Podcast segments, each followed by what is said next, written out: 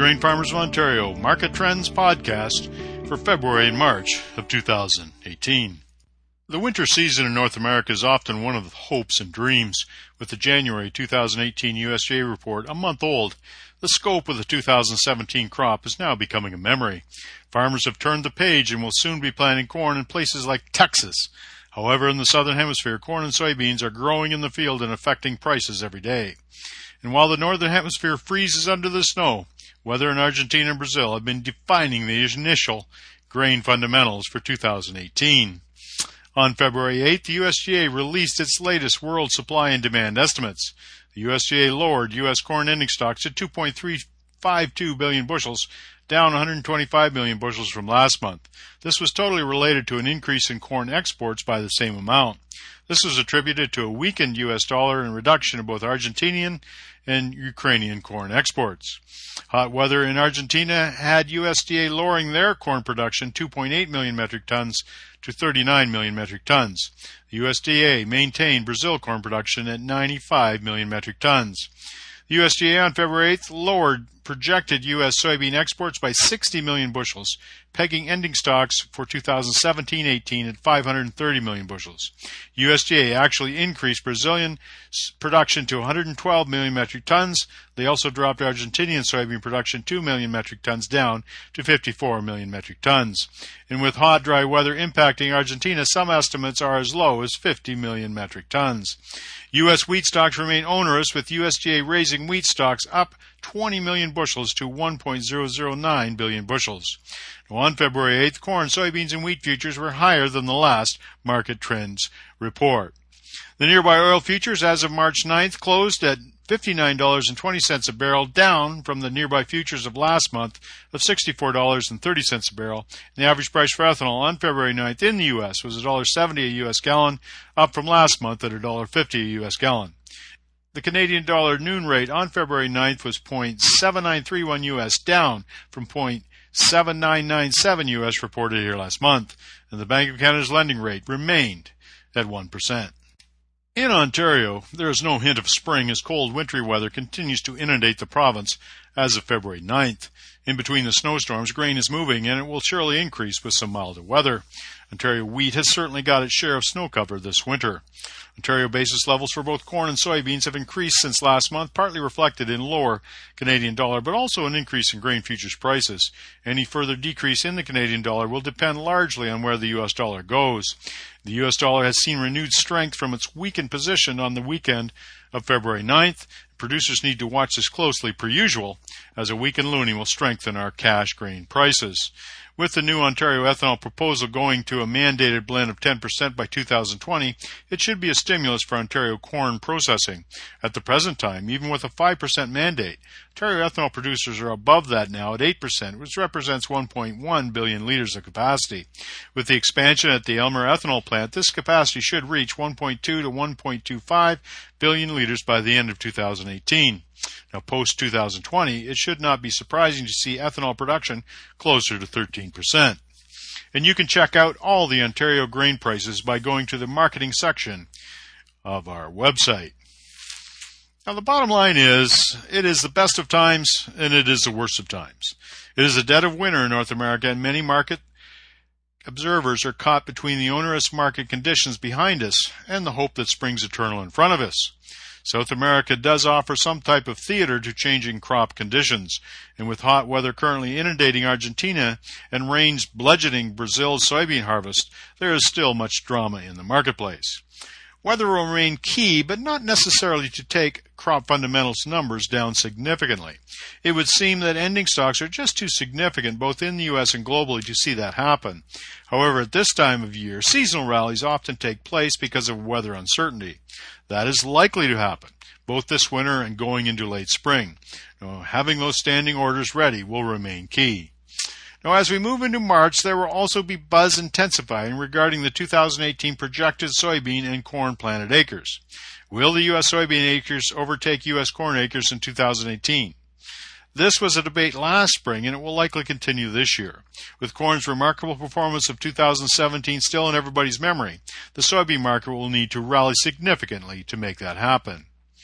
Now, Chinese demand for our agricultural commodities is insatiable. right? Well, that's what we've always said based on the huge exports to China. However, there might be cracks in that facade based on the latest musings coming out of China regarding anti-dumping investigations from China's Ministry of Commerce into U.S. sorghum. Sorghum is one thing, but if it extends to U.S. soybeans, the hurt gets real. For corn, corn has been sort of a whipping boy over the last couple of years with its onerous supplies. However, at this time of year, leading into spring and summer, there usually is a seasonal rally. In the last five years, we've seen rallies of over 50 cents a bushel during this time frame. And who is to say that 2018 will be any different? In Brazil, it's raining on the soybean harvest, but that also means that some corn planting will be delayed or eliminated altogether.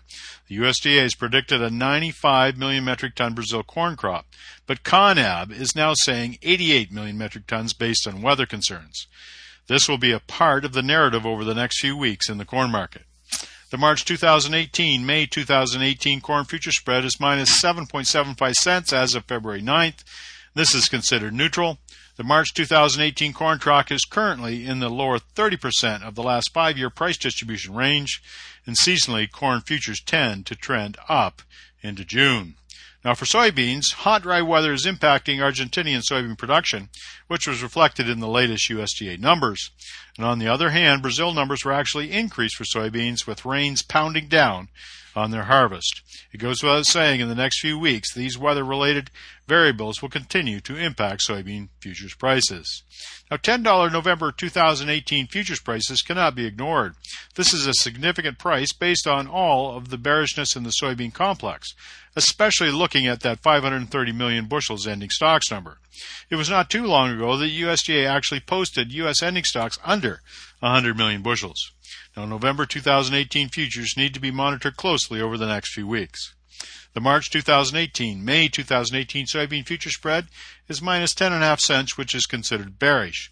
And the March 2018 soybean futures contract is currently priced in the lower 42% of the last five year price distribution range. Seasonally, the soybean market tends to trend up through June. Now, for wheat, the wheat market has been stronger over the last few weeks, mainly based on the dry conditions in the U.S. southern plains. This has been impacting the hard red spring market and likely will continue until rain takes that all away. Wheat is nine lives, and this is just another episode of the drama. Being watchful of the U.S. drought monitor during this time will be insightful to market conditions.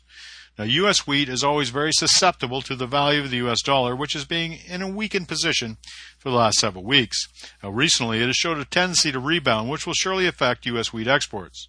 In the February 8th USDA report, U.S. exports were decreased, pushing wheat ending stocks back up over 1 billion bushels.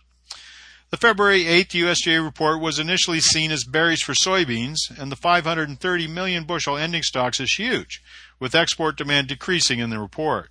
Now, after an initial sell off on the news, the soybean market finished positive on the day, somewhat counterintuitive to market fundamentals. Increasingly, computer algorithms are less focused on USDA data, more so weather, non commercial demand, and other factors. Market action on February 8th was indicative of that. The US dollar weakened into the 88 US index range on January 25th, but it rebounded up to 90.334 on the US index on February 9th. A weak US dollar is good for agricultural commodity demand. Now, we are still within that range where the US dollar is down compared to its past history. However, like I've said many times in market trends, Canadian dollar moves in an inverse fashion of the US dollar. Recent weakness in the Canadian dollar is reflective of the US dollar moving higher. Interest rate moves by the Bank of Canada reflecting on the Canadian economy also weigh into that equation. However, the litmus test for Canadian dollar value is almost always the inverse to the US dollar. It has a significant effect on our Ontario cash prices for grain. Geopolitical concerns remain part of the grain price equation. There are always the usual suspects, but the upheaval in the stock market of late has added jitters to money flow. Weather adds more to this uncertainty. A hot and dry Argentina gets rain and milder temperatures, and the crop price buzz changes again. The challenge for Ontario farmers is to continue to hedge their risk in capturing marketing opportunities. History tells us a seasonal rally is coming. History also tells us we, that we have onerous crop supply fundamentals. As always, there are a myriad of market factors skewing the grain price landscape. In March, those 2018 USDA acre projections will be published. Have those standing orders built in. There will be many marketing opportunities ahead, and daily market intelligence will remain key. This has been the Grain Farmers of Ontario Market Trends Commentary for February and March of 2018. I'm Philip Shaw.